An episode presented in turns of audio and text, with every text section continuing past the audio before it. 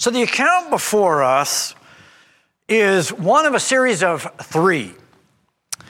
The Pharisees have made it clear that they are not happy with Jesus, which of course is not surprising. They kind of make it plain all the time that they're unhappy with Jesus. And so Jesus is going to address them, and he's done it. And, and there's, this section includes three parables. Remember, last week we looked at the parable of the shepherd. And this is a brief story, but it's important to capture the context. The religious leaders are the ones to whom this parable is addressed. Once again, it's a story. They're asked to enter into the story, they're asked to be a part of the story. You'll recall last week the story was about the shepherd. He was taking care of 100 sheep, and when he got to counting them, he only discovered that there were 99 and there was one sheep missing. The Pharisees, the religious leaders, were asked to enter into this story and to imagine themselves being a shepherd. You'll recall that in their view, the the occupation of shepherd was about as low on the social totem pole as anybody could possibly get. Kind of like the last thing in the world, they want to imagine themselves as a shepherd. And yet, that's exactly what Jesus brings to them to get them to think about the fact that this is how God is a shepherd. God is trying to bring the lost to himself. God is pleased when people repent. The Pharisees weren't pleased at all when anybody repented. And now that they have gotten that message and they're just kind of putting that all together and thinking to themselves, what in the world is Jesus doing trying to get us to be shepherds? I mean, is it possible that Jesus could get us to be anything lower than that? And the answer is, in their eyes, yes. In fact, what could possibly be worse than being a shepherd in the mind of the Pharisees? Come to find out, it's being a woman. That's in their view in their world and their culture and their society that they have created, by the way. They are in charge culturally of the society in which they exist. Um, the, the Pharisees literally prayed a prayer with regularity Thank you, Lord, I was not born a Gentile or a woman. That's what, that's what they thought. This is their perception. This is how they approach life. Like so many things, pretty much almost everything in their approach to life, biblically speaking, was wrong. They're just wrong. Their view of women was wrong. It was not the biblical view, it was not God's view. When Jesus says to them, Well, there's this woman who lost a coin. Like, oh boy, here, he, here we go. He's giving us another story, and it's not bad enough that he's already tried to get us to be shepherds. Now he wants us to be women. Um, they truly saw women as inferior and, and thought, by the way, that they were being biblical when they thought that. Uh, they weren't. They weren't being biblical. And I think it's important that we not fall into any kind of Pharisaicalism and that we look carefully at God's creation of women. I think our own society, need I say, we have a huge segment of our society that thinks all it takes to be a woman is for a man to imagine it. Is that all there is to womanhood? Some guy, you know, just kind of goes, hmm, I think I'll be a woman. And, and that's it? That's all there is to womanhood? There's nothing more to being a woman than a man's imagination. Really? That, that is just crazy. Women are a unique creation of God, and I think it's essential for us to look at God's perspective on women. And we will get to the parable, by the way. But this is part of the parable. Part of what Jesus is doing is speaking to the Pharisees about women. Imagine that you're a woman. This is exactly what he's saying to them. So I want us to look for just a moment here. Turn back, if you have your Bible, to Genesis chapter 2. And I want us to get a look at this. This is a crucial passage. This is a foundational passage that should transform our thinking about womanhood if we have incorrect thinking. So, God is now in chapter 2, where God is going through a little more detail about the creation process. He's, he's going into some detail for us. So in verse 18, the Lord God said, it is not good for man to be alone. I am going to make a helper suitable for him. Now, if you've been reading through, if you open up your Bible and you start in Genesis chapter 1, and you just start reading through the, the seven days, God does this, and God saw that it was good. And God does this, and God saw that it was good. And God, you know, on each day, God does things, and God sees that they are good. And then we come to, and if you're just reading along, you're just only in chapter two. And if you come to this moment, you suddenly come to, and God saw that it was not good, that should cause you to really stop. Wait a minute, this is God. God is making his own creation. You're making it. This is your creation. You're the one that's, that's putting all of this stuff together. Through the very words of your mouth, you are creating the universe just out of nothing. It's coming into existence. And it's coming into existence exactly like you want it to. And suddenly, on the sixth day, after you've made man, who, by the way, I mean, Adam is perfect. Adam is a perfect specimen of humanity. He's perfect in body, he's perfect in mind, he's the very image of God. Isn't this enough? God actually says, no, it is not good. It is not good that man is alone. Out of the, so what did God do?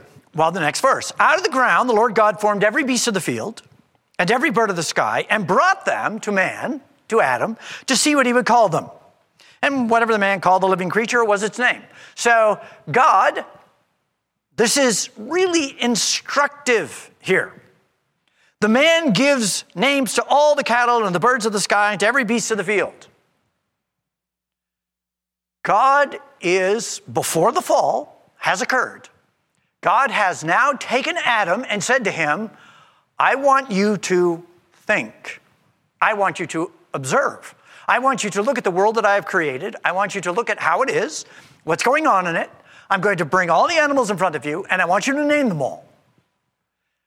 But I want you above and beyond that to observe. And Adam does observe. God brings the animals, Adam names the animals, and for Adam, there was not found a helper suitable for him.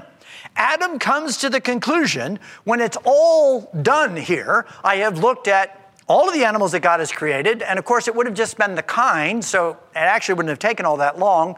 It's the birds of the air and the beasts of the field. He's not naming every fish out there. And he's just got the big kinds, and he names them, and he's like, they're great, they're magnificent, they're, they're majestic. Uh, all of these animals are friendly to Adam. They, they are like pets, they're like your dog. I mean, all of them are just have great affinity for Adam, but none of them are his companion. None of them actually fit who Adam is. And so he realizes it. They weren't actually made in the image of God. They didn't really have self awareness like Adam did. They didn't explore or contemplate or think about the big plan of God. They just kind of were, they just existed. To this day, right? I mean, cats. Cats are really good at being cats. You know, they got that whole slinky thing down, you know, they eat birds. I mean, they're great. You know, they're not so good at, at being dogs. They're not good at being porpoises or you know, fish, you know what I mean? But they're really good at being cats. I mean, they're the cat thing, they got it down. Well, they're cats. We can observe cats and we can adopt cat like behavior. We have a sense of catness. We get it. Like, oh, you know, if I have to find myself in warfare somewhere, I may adopt like the cat. I may act like a cat. They catch birds. But cats, they don't look at dogs and go, huh, maybe I should act like a dog. I mean, it never crosses their mind.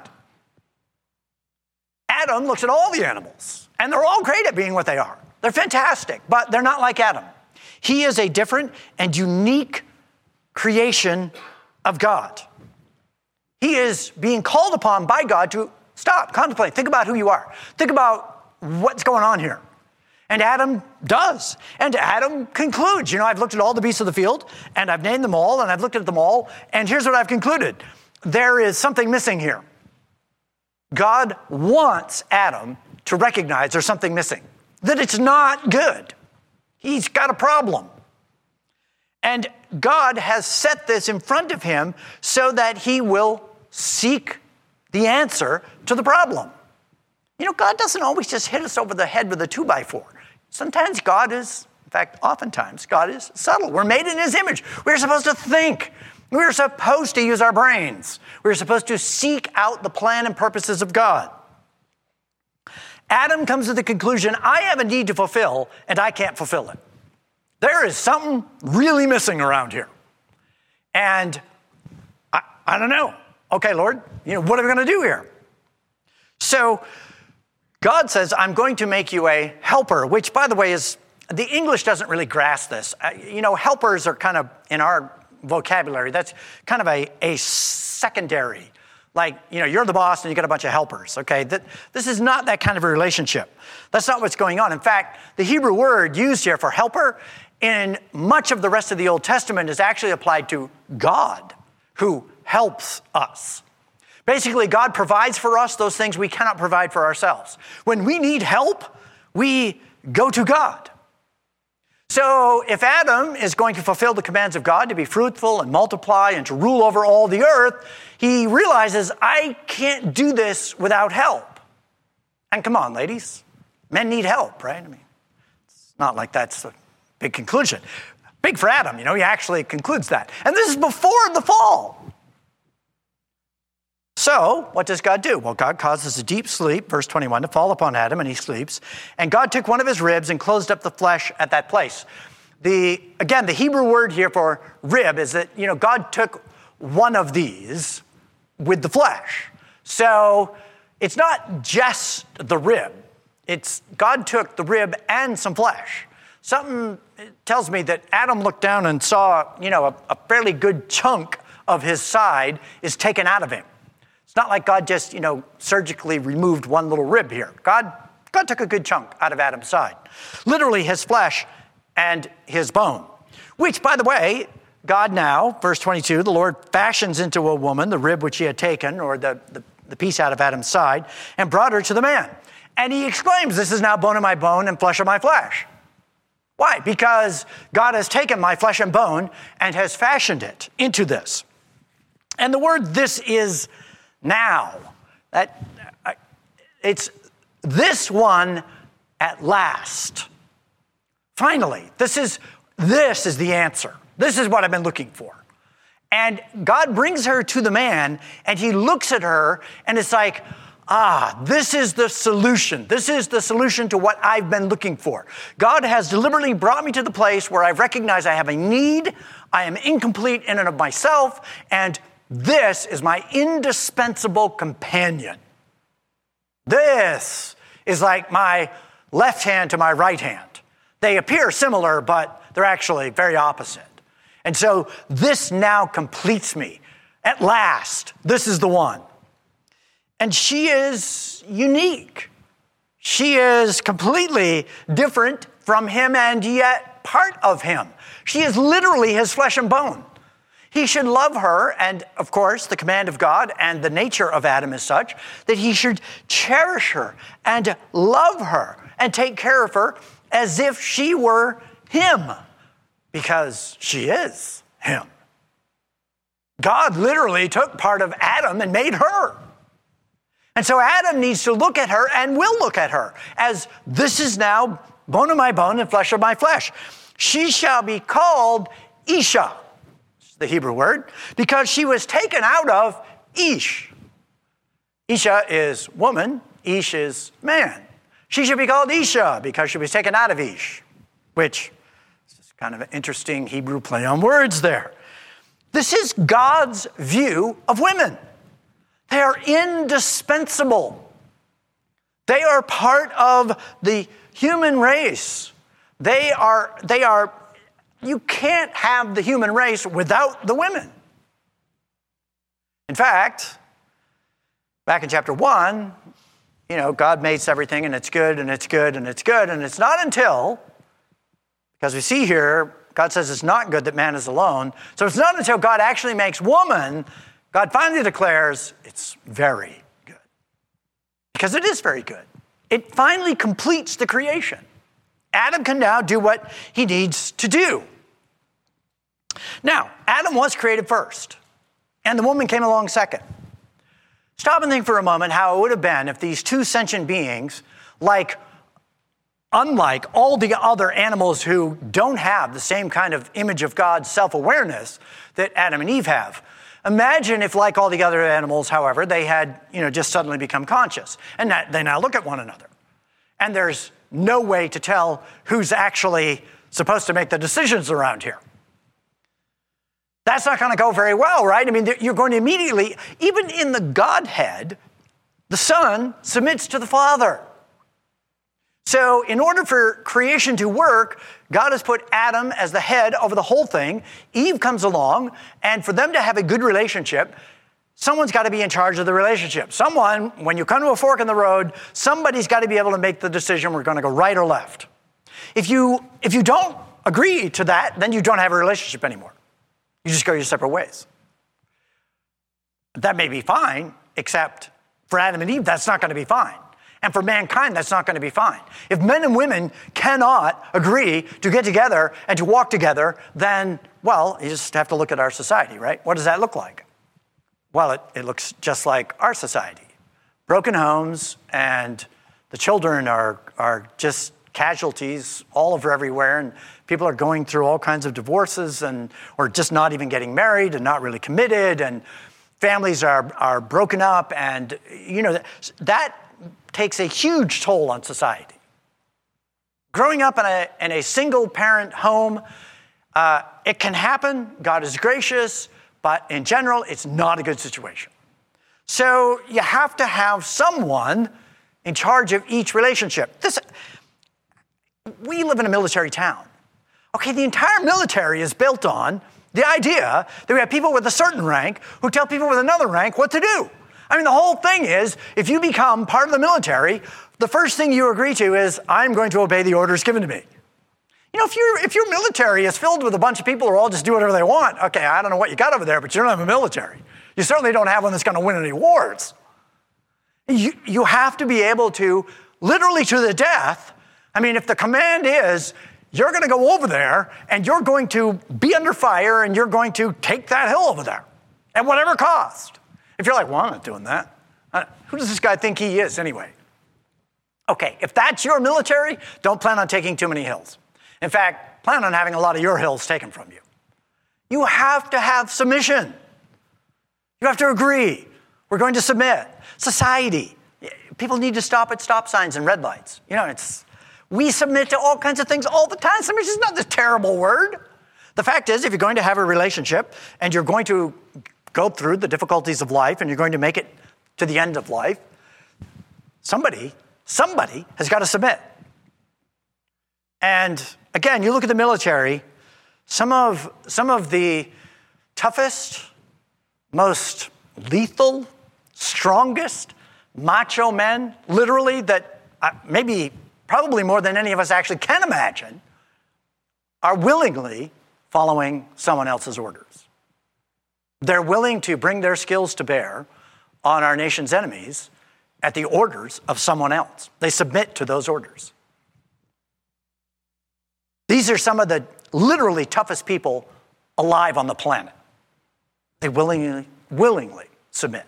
So, you know, I mean, it's not like submission is this, oh, no one should submit to anything. Okay, you, you can't have no one submitting to anything. So, God makes Adam first so that Eve is going to follow Adam. That's the plan of God. It's okay. But here's the deal Adam should be making loving choices that are in his wife's best interest, up to and including laying down his own life. That's what Adam is called to do. Adam has clear responsibility here. So the Pharisees, they don't understand any of this. They, they don't get any of this. The society which they have built is one in which women are degraded, they're second class citizens. Uh, they had a situation where they would just divorce women for any reason under the sun. That you burnt the toast, that's it, you're gone. I didn't like you anyway. And they just gave them a writ of divorcement and sent them out. It, it, they treated people terribly. Women treated them just awful. This is not the plan of God. This is not how God set this up. This isn't how this is supposed to go. In fact, when they come to Jesus and say, Well, why did Moses give a writ of divorcement? He says to them, For the hardness of your heart. But from the beginning, it was not so. This is not how this is supposed to go. Better to divorce your wife than kill her, which literally is what Jesus is talking about, the hardness of your heart. But do your best to reconcile, to resolve your differences. So the Pharisees are just completely, one more time, one more issue, one more thing, they have no understanding of God's actual plan. And so Jesus says to them, Imagine there is a woman. I need you to put yourself in the place of a woman. If you like a more modern analogy, this would be like going to southern slave owners and saying, Now imagine you're a slave. Okay. You know, the last thing they wanted to do was imagine they were slaves. They actually should have spent a lot more time imagining being slaves, and maybe they'd have gotten rid of slavery much sooner. Maybe they might not have had slaves at all. I mean, it would have been humiliating. Uh, yeah. Yeah. So, yeah, that's exactly right. Would you please put yourself in the place of the people you're humiliating? Maybe you'll stop humiliating them. So Jesus brings this up, and this is deliberate. He's already said, imagine you're a shepherd. That was offensive. Now let's imagine you're a woman. To the Pharisees, that too is offensive. Just wait. He's gonna just wait till the next one next week. So, actual to the parable here. What woman, if she has 10 silver coins and loses one coin, does not light a lamp and sweep the house and search carefully until she finds it? Coins. She's got a silver coin. It's, um, this is a we are very um, familiar with coins and use them without really thinking about it. It's quite possible some of you, many of you, have coins kicking around in your pocket even now or in a jar at home. And you know, we don't think too much about it. I mean, you know, who in the world's image is on the penny, nickel, and quarter, dime? You know, can we actually name that? Probably. Does it really mean anything to us? Not much. Uh, you know, nice trivia question. Okay, for the Jews, it was a problem. It was a problem because God said to them, Don't make any graven images. So those coins, you know what they have on them? Images. They would look at our coins Jefferson, Washington, Lincoln. They would look at those things and go, Oh, that's idolatry. Don't give us any of those. That, that's idolatry. God commanded not to make any graven images, and you've clearly graven an image of a man onto your coin. We, get, get rid of those things. We don't want them in our house. Now, the problem was, of course, that they were unable to carry that out now in the society in which they exist. They are conquered by the Romans, and the Romans used both Roman and Greek money. And so there was, there was all kind, and, and of course the Romans. Jesus says, remember, he, he confronts the Pharisees and they're like, should we pay taxes? And he says to them, uh, anybody got a Roman coin here? And you can imagine that there were like, I mean, they hated to pull those things out, but of course they had them. You had to have them or you couldn't carry out commerce in the Roman Empire. So they pull them out, and Jesus is like, okay, whose image is on that? Caesar's, of course. That's, that's why it's so powerful when he says to them, well, just render to Caesar's what Caesar's. It's got his image on it. You don't like it anyway. Give him his money back. Who cares? And render to God what is God's. And they would have known that they were all made in the image of God. So this woman now, she's got 10 silver coins. And so she, where did she get these coins from? It, it, it doesn't actually say, but we can assume uh, she probably, again, the text is not clear on this, so we're speculating here some. She may very well have gotten them as her dowry. Uh, a dowry in the ancient world, when you were a woman and, and you were going to, some man came along and wanted to marry you, he would have to pay your father a dowry. So that was a sum of money. Your father if he were wise and loved you as his daughter, once you got married, he would give the dowry back to you so that you would have a certain level of financial independence. This is the Proverbs 31 woman. Where did the Proverbs 31 woman get all this wealth from? Well, chances are pretty good that part of it came initially from her dowry. Uh, this is how the ancient world worked. Women had a certain measure of financial independence. And so it, it wouldn't have been unusual for her to have these coins. Remember, remember Jacob's wives, Rachel and Leah? And, and remember when it came time to go, uh, he says to them, you know, ladies, we gotta, we gotta get out of here. They're like, well, do we have any portion of inheritance or inheritance in our Father's house? I mean, aren't we reckoned by Him as foreigners? He sold us and consumed our entire purchase price. They're talking about their dowry. Jacob worked seven years for each of those girls. His father in law should have given them the seven years of labor that Jacob put in for them.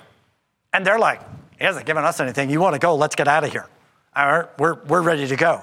So chances are, and again, it, we're not positive, I'm not saying this with authority, but it's possible that this woman is a 10 silver piece bride.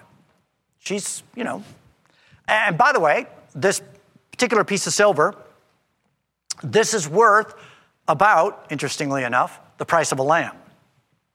You could buy a lamb for one silver piece. So, the, the Greek word that's used here. So, she, and remember last week we looked at the average shepherd would have 10 sheep.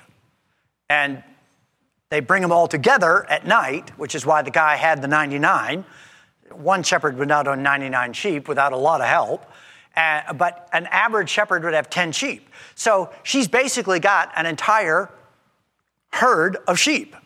That's what she was worth 10 silver pieces. So, all right, so what, what would you do with your dowry? What was it customary to do? How did she go about losing this? Well, remember in the ancient world, it's not like they had banks. You could go put your money in and be guaranteed to get them back. Those are, eh, that was a risky endeavor. Uh, you could bury it in a hole in the ground somewhere, maybe, but your best, someone could come along and dig it up while you're gone. Your best bet is to actually keep it on your person. So it was customary for women to actually put their coins in their hair. It would be something to show, hey, I'm a 10 silver coin lady. And, you know, it was, and you'd know where it was. You wouldn't have to worry about losing it. Maybe. Come to find out, maybe you could lose it. Maybe you get to counting the coins in your hair and discover that, oh no, you know, one of my ponytails or whatever, you know, I put it on the end as a decoration, and now I, it came untied, and oh no, I've only got nine coins. And so I've lost one of them. This is a big loss. This is a tenth of her wealth. If she had a herd of sheep, this is like losing one sheep. That's the value of the coin. So what does she do? Well, of course, she lights a lamp and she sweeps the house and she searches carefully until she finds it. Uh, remembering that in the ancient world, their houses were stone or, or brick or mud, and they'd be dark, even in the middle of daylight. So you'd have to get a lamp and get out your little brush, you know, and start brushing around. And, you know, everybody walked on the dirt, dirt roads, you know, so there's plenty of dirt and dust around here. And, and there's cracks in the floor and furniture, and she's, until she finds it. She hunts until she finds this. She's determined. And when she found it, verse 9, she calls together her friends and her neighbors and says, Rejoice with me, I have found the coin which I lost. Now, I only got 10 of them. They're pretty valuable each. And, you know, if she's wearing them in her hair as her dowry, I mean, everybody knows she's the 10 silver coin lady. So, you know, that she's lost one of them is going to be an issue. And I want you to get together with me and rejoice in this coin. I, I lost it and now I've found it. And just like he did in the first parable, Jesus now looks at the Pharisees and says to them, plain as day, in the same way. Just as a woman would rejoice in the finding of her coin, so God rejoices. Jesus has no problem likening God to a woman in this context. It's okay.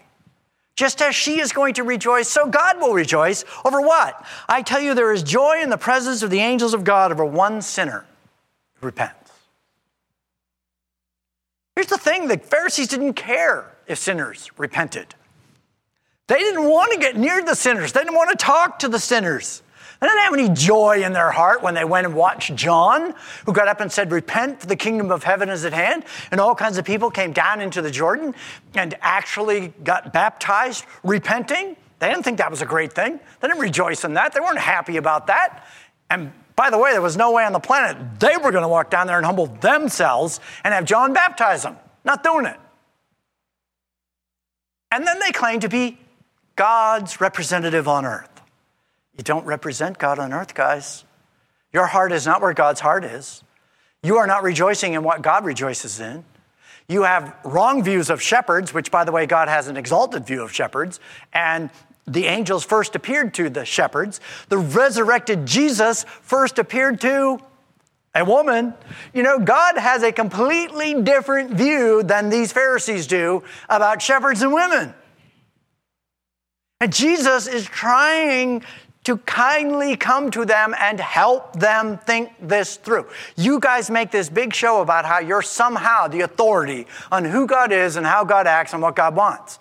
And Jesus is like, I'm trying to tell you guys, God is thrilled. There is, pre- there is joy in the presence of God. By the way, if you read that verse carefully, you might think it's the angels that are producing the joy. It's actually not. Look at it. Look at it carefully. There's joy in the presence of God, and the angels are sharing in the joy, but the joy is actually generated by God. Everybody's sharing in it, it's God that's generating it. These guys, that they claim to represent God, but when the sinners repent, they're not happy. In fact, they're unhappy. Whenever any of Jesus' disciples baptize anybody, they're, they're more mad than ever. So Jesus is trying to help them Look and see. Guys, the heart of God is one of mercy, it's one of compassion. It's a desire to bring sinners to Himself. And look at you guys. You claim to be the, oh, great, so holy and righteous, religious people, and you, you hate the things God loves and love the things God hates. You're proud, condescending, judgmental hypocritical, which Jesus reminds them of with regularity because they are. It's like, this is not who God is. God is kind, compassionate, forgiving. And so we should be. And by the way, we should be clear and share the message of who God is. The devil's great lie is to make God look bad, make submission look terrible. Ah, why submit to their husbands? Oh, the world would say such a thing. This is awful. Okay, it's not It's not. If you don't, if you don't work that out in your relationship, you are going to have a tough relationship. Not going to go well. You have to resolve that issue. And God has resolved it for you, by the way. So the devil continuously lies about who God is and how God acts. And Jesus comes and says, I'm trying to help you see God loves sinners. God wants sinners to repent. But you have to be humble. And that's the Pharisees' problem. They will not humble themselves. They will not admit that they need repentance. They're not going to be like shepherds, and they're certainly not going to be like women. They are not, they are not entering in any kind of humble relationship that is going to put them in a place where they need to admit guilt and wrongdoing. That's why the kingdom of God is so far away from them. Only the humble only when we become like little children do we enter into the kingdom. We admit that we are sinners. And we come and thank God for sending his son for us. That's it. And it does require humility. Otherwise, you don't get in. All right, let's pray. Lord, we thank you for your compassion. Thank you, Lord, that you are a God who continuously offers forgiveness mercy, grace. You let the sun shine on the evil as well as the good. You send the rain not just on the just, but the unjust. You send your mercy and your love and your offer of forgiveness to your avowed enemies who hate you. If they will simply repent, full forgiveness. Thank you for being such a God. Thank you for loving us. May we have the boldness and the wisdom to share this with all the world.